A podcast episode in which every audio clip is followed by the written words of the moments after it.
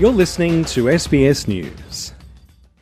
As the cost of living crisis continues, more than 3.7 million households across Australia are estimated to be experiencing food insecurity. This number found in Foodbank's Hunger Report 2023 is a 10% increase from 2022 and a sign that the rising price of goods is pushing families into further instability. Many Australians are seeking help from community support services for the first time, including those with full-time jobs and mortgages. Charities such as Oz Harvest are trying to help by distributing donated food that would normally go to waste. Susanna Dropper, market manager for the food provider, says services such as hers have seen a huge surge in the number of people in need.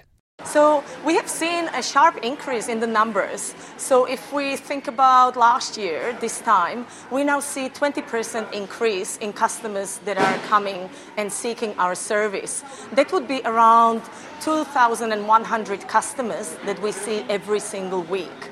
And um, I've been with Ozharvest for five years now, and this is the worst I've seen it in all those years. Recent data from the Consumer Price Index from the Australian Bureau of Statistics found that food prices had risen 4.8% in the third quarter of 2023 when compared to the same time last year. One food insecure man, Jake Ma, says charity groups have been incredibly important for his family, who have had to cut meals due to rising prices. If it wasn't for Oz Harvest or if it wasn't for the church giving food, uh, we'll starve. You know, it's it's um, when we go to the supermarket, we pay the same price as people. You know, we don't get free vegetables and groceries at the supermarket, so we got to budget or buy less, and, and you eat less. I've lost weight because of you know it's too expensive to, to shop around. Oz Harvest takes unsold fresh fruit and vegetables from supermarkets before their use by date and distributes the food to charities across the country.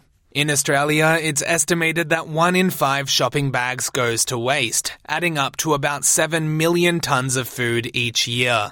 And customers at the Oz Harvest Food Pantry in Sydney are appreciative of the leftover food as they stock up for the holiday period. One service user, Roy Russell, says he'd love to see more support for the charity. Well, Oz Harvest has helped me incredibly. You know, I come here every week and it makes it much, much easier. You know, I wish they had more support and more, more encouragement from the government or the community. And meanwhile, this holiday season, many Australians are changing their spending habits and cutting back on buying gifts. Edwina McDonald is the acting CEO of the Australian Council of Social Service. Ms. McDonald and other advocates are urging the federal government to better support people on low incomes who are bearing the brunt of this cost of living crisis. So we're asking for an urgent increase to income support payments to bring those up in line with, at least in line with the pension of $78 a day. Uh, we're calling uh, on the government to um, increase uh, funding to community services to be able to support people in times of need uh, and also to look at ways to reduce energy costs for, for people on the lowest incomes.